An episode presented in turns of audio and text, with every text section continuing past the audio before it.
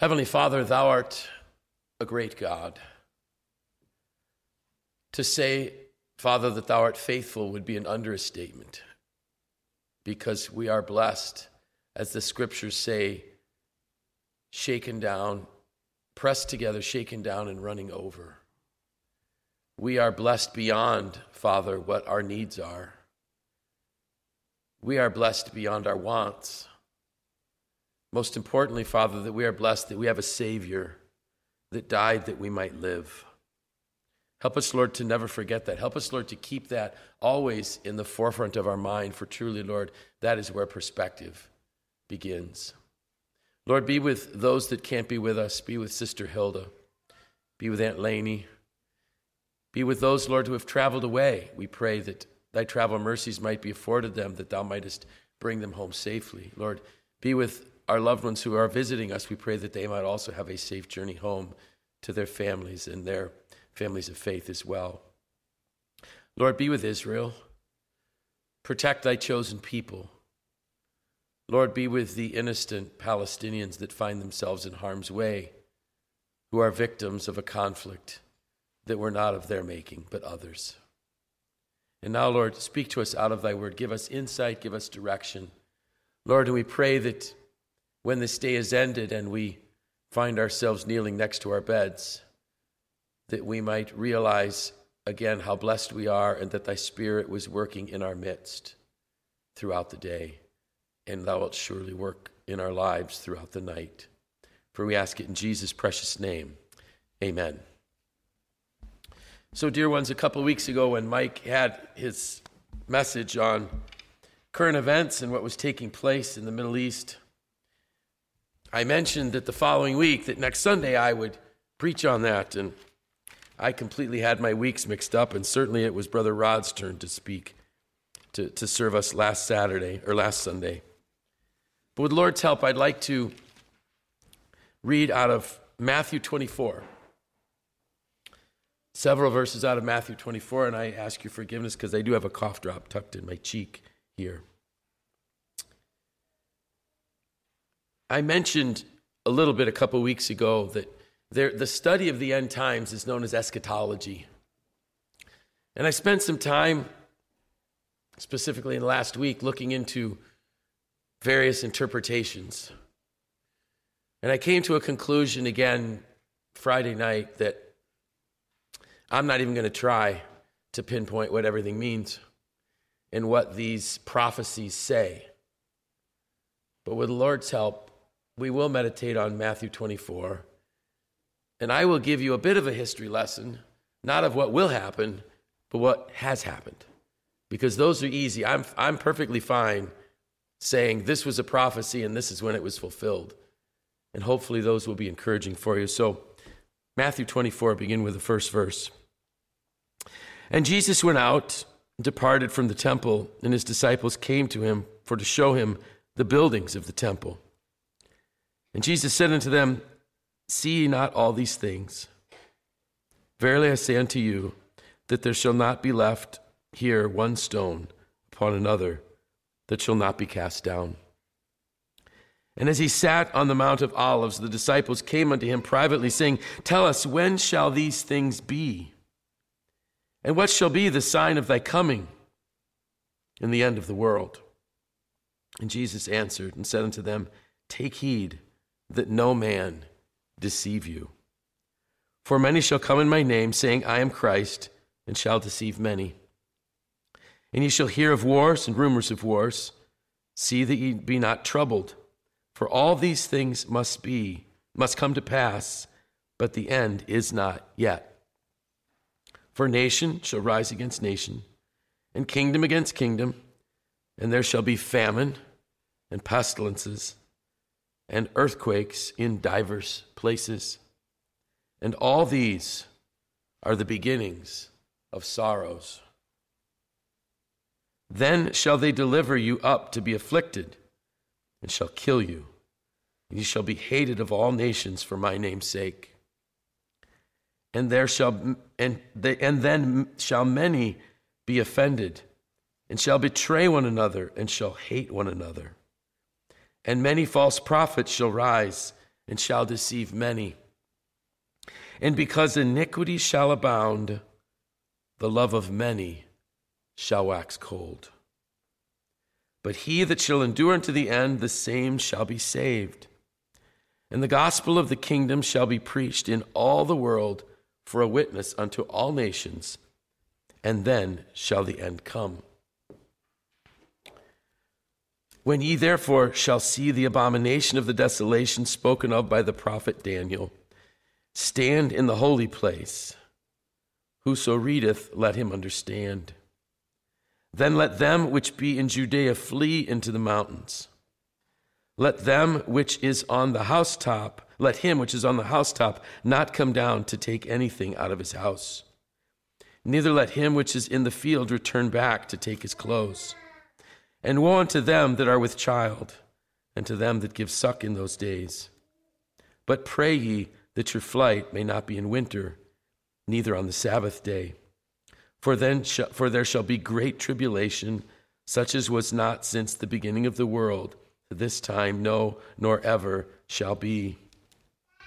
And except those days be shortened, there should no flesh be saved, but for the elect's sake, those days shall be shortened.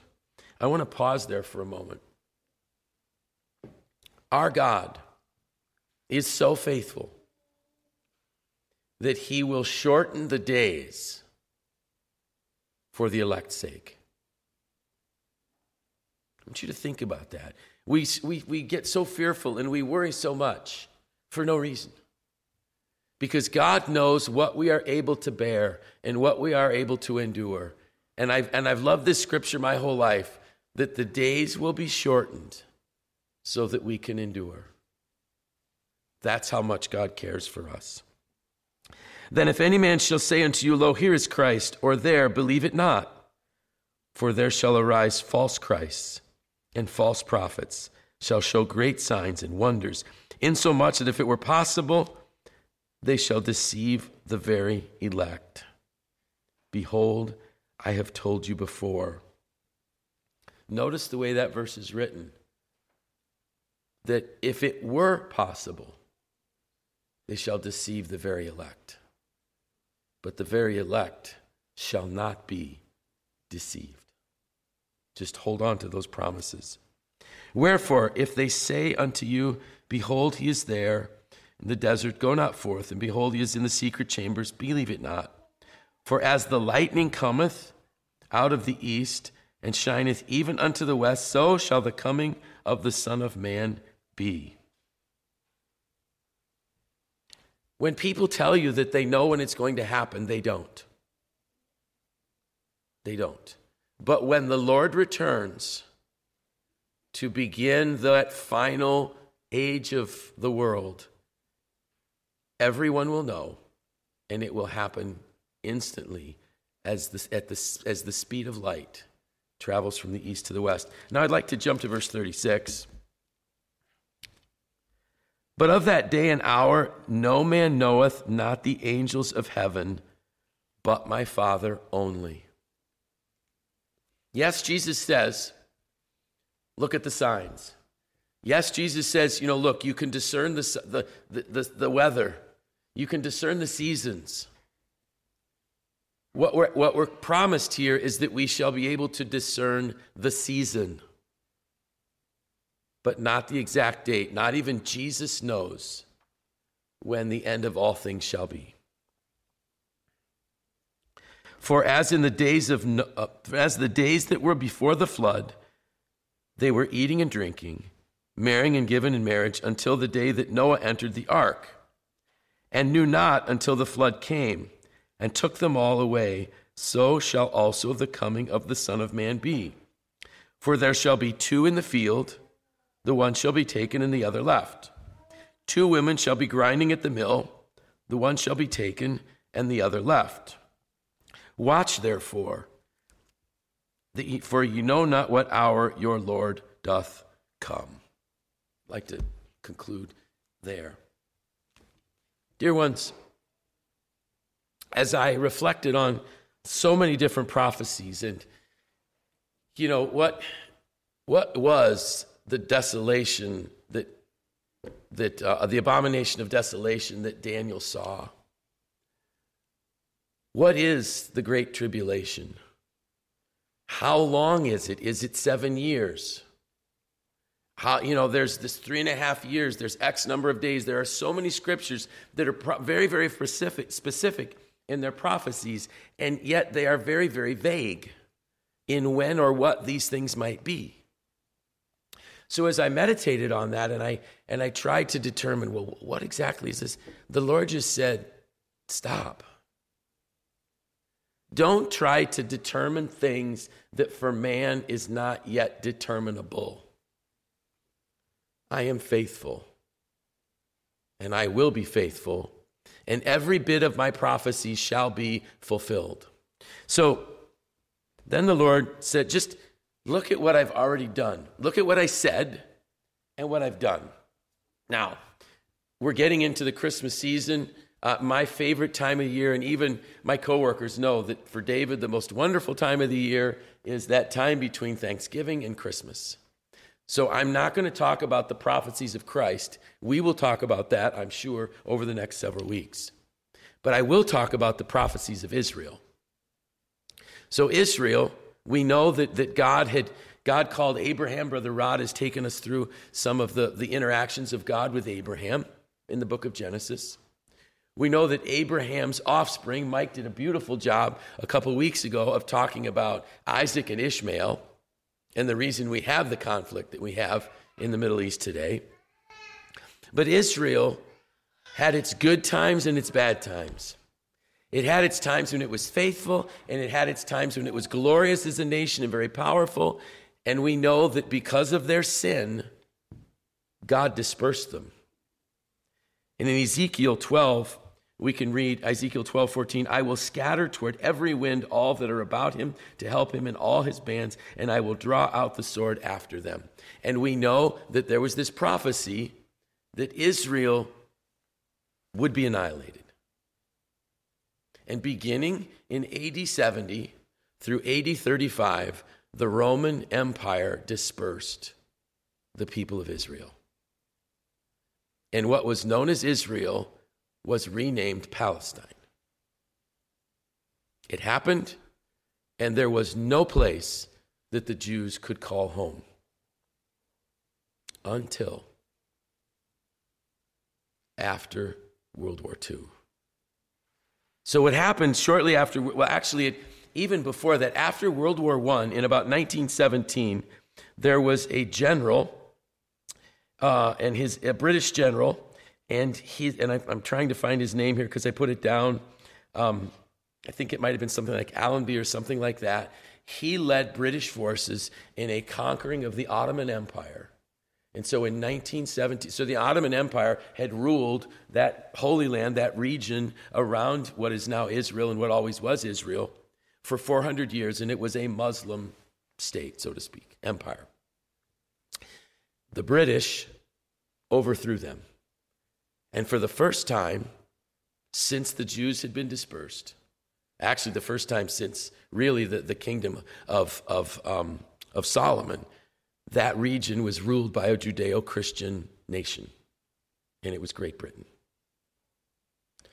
But the Jews still didn't have a home.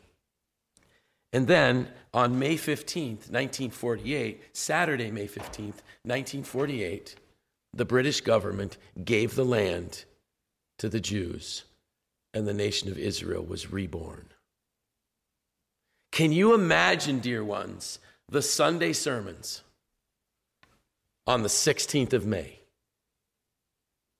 Because there's all kinds of prophecies. So what was the prophecy? Ezekiel 11:17. Therefore say, thus saith the Lord, I will even gather you from the people and assemble you out of the countries where ye have been scattered, and I will give you the land of Israel. I wonder how many souls started repenting on the 16th of May, 1948. Now, I probably should have asked my parents, what were you thinking on May 15th, 1948? There was more sermon material on that day because, and why was it so outstanding? Because for thousands of years, there was no nation of Israel. And people saw what was happening. There was, until that date, there was no hope for the people of Israel because we had just seen millions of them exterminated in German camps. And out of the ashes, God's word was fulfilled, and he began to gather together his chosen people. But there was something that was still missing. They didn't have Jerusalem. Jerusalem wasn't part of it. Jerusalem was a Muslim city. So now let's fast forward from 1948 to 1967, and we have the 6 Day War. And Israel is facing, is engages in a battle, and this battle they shouldn't have won. There's no way that they should have won the 6 Day War. You had a battle with the Egyptians on the south, the Lebanese and the Jordanians and the Syrians trying to do battle with Israel. And I don't remember a lot about the 6 Day War because I was really little. I can only imagine the sermons following, but I remember one thing, hearing my dad retell the story, because I was a kid that loved the news. I still am a bit of a news junkie, although I'm really trying to cut the ties with news because it's just so depressing. But if I remember the story right, a news broadcaster, which probably would have been NBC because that was the channel my dad watched. My dad didn't watch Walter Cronkite. It was interesting. When Tom and I used to compare notes, Uncle Max listened to Walter Cronkite and my dad listened to David Brinkley and Chet Huntley on NBC. So they had, but if I understand it right, and Dad can correct me at lunch if I'm wrong, even the news broadcaster said, "There's no hope for this little nation of Israel." But one Israeli fighter pilot took out the entire Jordanian Air Force because their planes were sitting in a row on an airstrip in Jordan. And what was potentially the end of the Jewish people ended up being a resounding victory, and the Israelis were able to retake Jerusalem. It's prophecy. It was fulfilled. We know it. We've got the historical records. You can go back and watch the news clips of it. And one of the most outstanding images that I have, that I could find from that exact battle, was a Jewish soldier standing in a desert field with a tank in the background, praying. Don't underestimate the God of the Jews. So they took Jerusalem. So now that holy city is back in their control. And we think everything is pretty much the way it's going to be until the Yom Kippur War in 1973. And so when you wonder, well, why does everybody really care about what's happening there? And we could say, well, why does everybody really care about Israel? Well, the United States, being a Judeo-Christian nation, a nation founded on godly principles, absolutely, Israel is our strongest ally, stronger than any other ally that we have in the world, not just in that region. But they were attacked at the beginning of the Yom Kippur War. And they were attacked on two fronts. They were attacked by the Egyptians in the south, because the Egyptians actually at that point controlled the Gaza Strip and the entire Sinai Peninsula. And then they were attacked by the Syrians on the north. What's going to happen to this little country of Israel? And why does anybody really care? Well, the Egyptians shut down the Suez Canal. The Suez Canal is the only way to get oil out of the Middle East into Europe. And our energy crisis that occurred in 1973 was because the Suez Canal was closed. And immediately, you had a clash between the Soviet Union and the United States, the two largest at the time nuclear powers in the world. The Soviets poured resources like crazy into Egypt and Syria, and the United States started pouring resources into Israel. And what was interesting in this very short war, it wasn't that long, several weeks. I do have the dates if you want, you can check with me later. Israel spanked the Arab nation. Israel got within 62 miles of Cairo. I didn't remember that. I should have because I was 12. But the Israeli army not only went through the Sinai Peninsula, but they went across the Suez Canal and were marching toward Cairo. They completely encircled the 3rd Division of the Egyptian army. And they pushed the Syrians way back into Syria. How did they do that? How did this little tiny nation? Yeah, so they had equipment from the U.S., but they had no U.S. soldiers. But it was a resounding victory. Now, so what happened to that? Well, the Israelis, after I'm sure some real strong arm twisting on the part of the U.S., gave back the Sinai Peninsula to Egypt. Didn't give back the Gaza Strip. Didn't give back the Golan Heights, because we didn't ask them to. That's the northern part, if I'm not mistaken, northeastern part bordering Syria. But they basically behaved. And the first Arab nation to recognize the nation of Israel as an independent country was Egypt.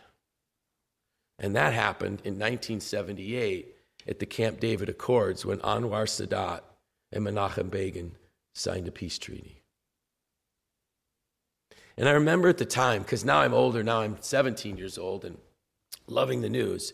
And I remember that vividly. I remember the images of Jimmy Carter sitting there with Menachem Begin on one side, the Israeli prime minister, and Anwar Sadat, the president of Egypt, on the other side with the Egyptian flag, the Israeli flag, and they're signing the Camp David Accords. And I thought, surely this is the beginning of peace in the Middle East. And in October of 1981, Anwar Sadat was assassinated. The Arabs don't want peace. There are enough Arabs that don't want peace. So what's happened since then? Well, you have the Abraham Accords that President Trump's delegation was able to get signed, which really had the United Arab Emirates and Bahrain recognizing Israel's right to exist. Just before the terrorist attack, the Hamas attack on October 7th, you had the Saudi Arabians getting ready to recognize Israel as a nation. So why are these things happening? Because terrorists don't want Israel to be recognized as a nation. But why is Israel always winning? Because God said they would. And even when the odds are all against them and it looks like they're going to be totally annihilated, we can know for a fact that they will not. So what are some things that haven't happened yet that would need to happen before Christ comes for that final battle? Well, there are prophecies that talk about 7 years of peace and that all nations make peace with Israel. That hasn't happened yet. There is the rebuilding of the temple on the Temple Mount, which we were talking about last night. I'm not sure that's a physical temple. It might be. Jesus told the disciples told his followers that the temple would be destroyed and not one stone would be left upon another. That happened when Titus laid siege to the city of Jerusalem. But Jesus also said the temple shall be built in 3 days. And what he meant was he would only be in the grave 3 days. I don't know. Is this a physical temple? I don't know. And for me, I'm not an eschatologist. I don't really care. Eschatologist. I don't care. It doesn't matter to me. Because God is faithful, and I know he will be faithful. So what should I do? What should you do with this information? And you know, there's clearly, I believe we are truly in the beginning of sorrows that Jesus talked about. Clearly, there's wars and rumors of wars. There's earthquakes in diverse places. There's famines. There's pestilences. But there's other things that have taken place that tell me that we're really in some last days for sure. Daniel 12, but thou, Daniel, O Daniel, shut up the words, but seal the book, even to the time of the end. Many shall run to and fro, and knowledge shall increase. It took from 1750 to 1900 for information to double. 1750 to 1900, 150 years for the information that mankind had to double. It now doubles every 73 days. Knowledge is increasing. Lawlessness. 2 Timothy 3, 1 through 5.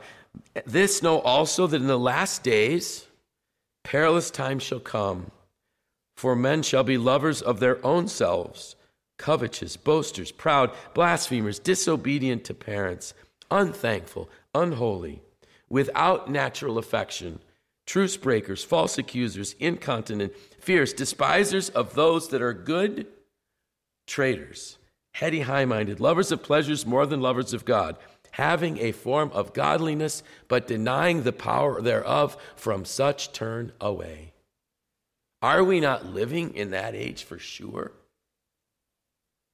Never in the time in modern history or in history has there been so much evil, where things that were when evil was called good and things that are good are called evil. Clearly, this is happening.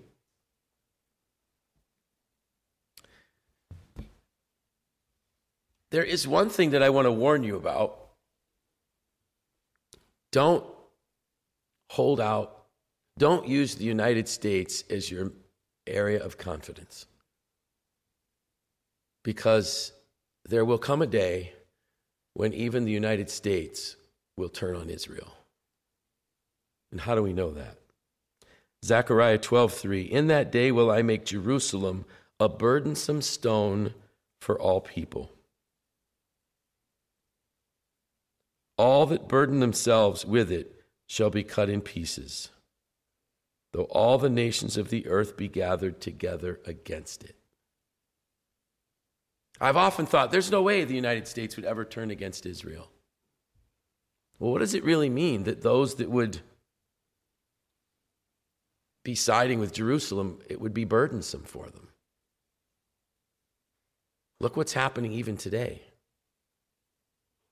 Look at the fact that even within with all of the mind indoctrination in our universities, young people are chanting from the river to the sea, not even understanding what that means. There are large groups of democratic protests calling Biden, that Biden's taking part in genocide. They're completely blinded by truth. And we know that politicians listen to people. Will it come now? I don't think so. There's another issue. There's another historical fact that Israel, the nation of Israel, in ancient times was much larger than it is today. Much larger. It encompassed all of Jordan, all of Lebanon, part of Syria. Will Israel regain that much? I don't know. Could be. Look what they did in the 6 Day War and in the Yom Kippur War. Could be. we do know for a fact, because this is easy for us to read in other scriptures, that Israel will be pushed almost to the sea. Israel will get to a point where perhaps another journalist will be pointing out prophecy and say there is no hope left for Israel. If we are alive, if you're alive on that day, look up, because your redemption is really, really close, even at the door, because Israel will never be extinguished again. That will be the end of everything as we know it. And the Lord will come and rescue his people. But now, just in closing, I'd like to have us look at 2 Peter 3, begin with verse 18. Because this is what matters. I mean, it's not that the other stuff doesn't matter, but if we follow 2 Peter 3:18, we shouldn't be concerned at all.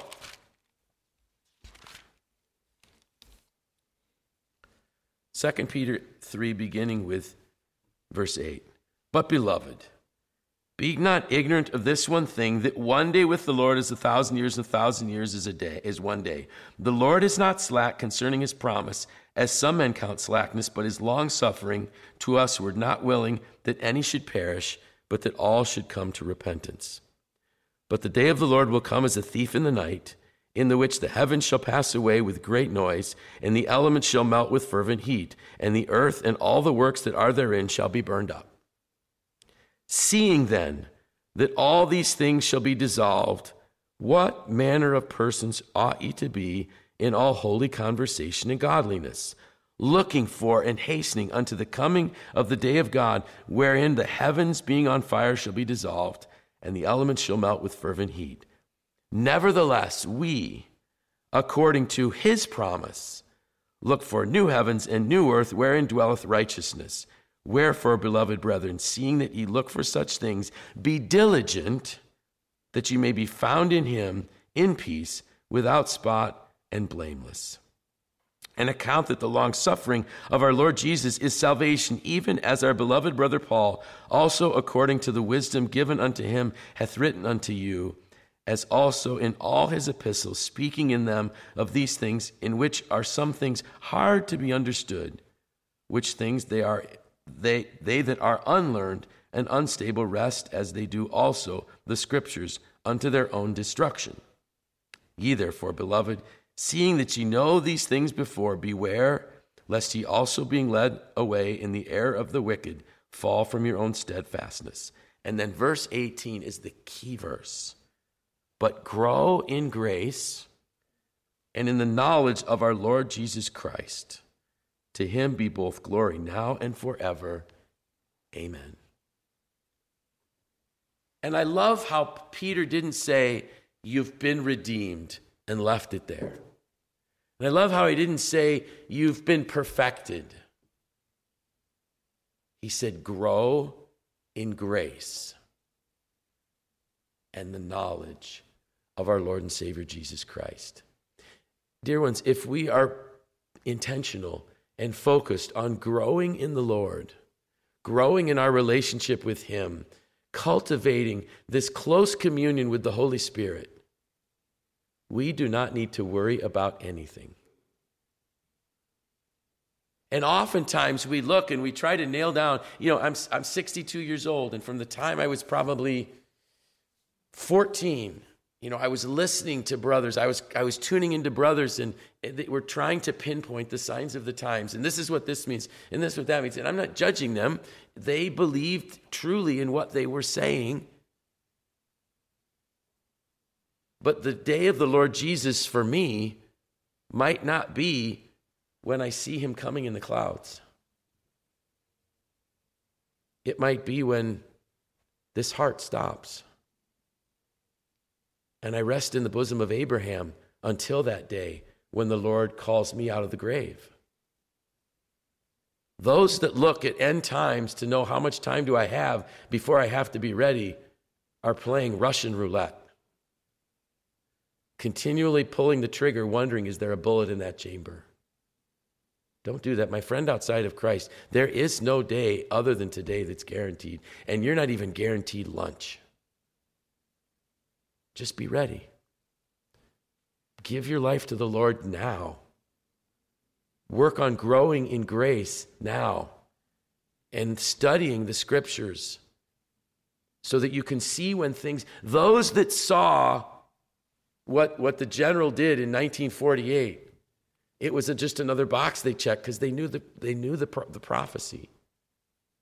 Those that saw Israel marching into Jerusalem, East Jerusalem, during the Yom Kippur War, check the box. Fascinating thing that I will mention. When Israel got ready to march into Jerusalem during the Six Day War, not the Yom Kippur War, sorry, the most direct path for them to go was the Eastern Gate. And someone stood up as they were planning their operations into Israel and said, we can't use the Eastern Gate. We have to go around to use another gate because the Messiah will use the Eastern Gate. There are those in those meetings that have a deeper understanding of what's happening than just the cultural and secular Jews. There are spiritual Jews in Israel today that really see what's happening. And we just need courage. So, my friend outside of Christ, are you ready? Because this could be the day. My brother and my sister, are you ready? Because this could be your day. Would it be amazing if we all in this room could escape death and meet him in the air? That would be amazing. But you know what?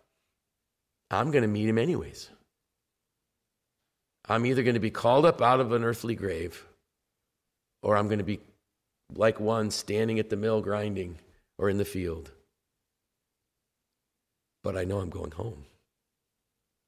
And I know that Jerusalem will never, ever be forsaken by God. May the Lord add his blessing to these words.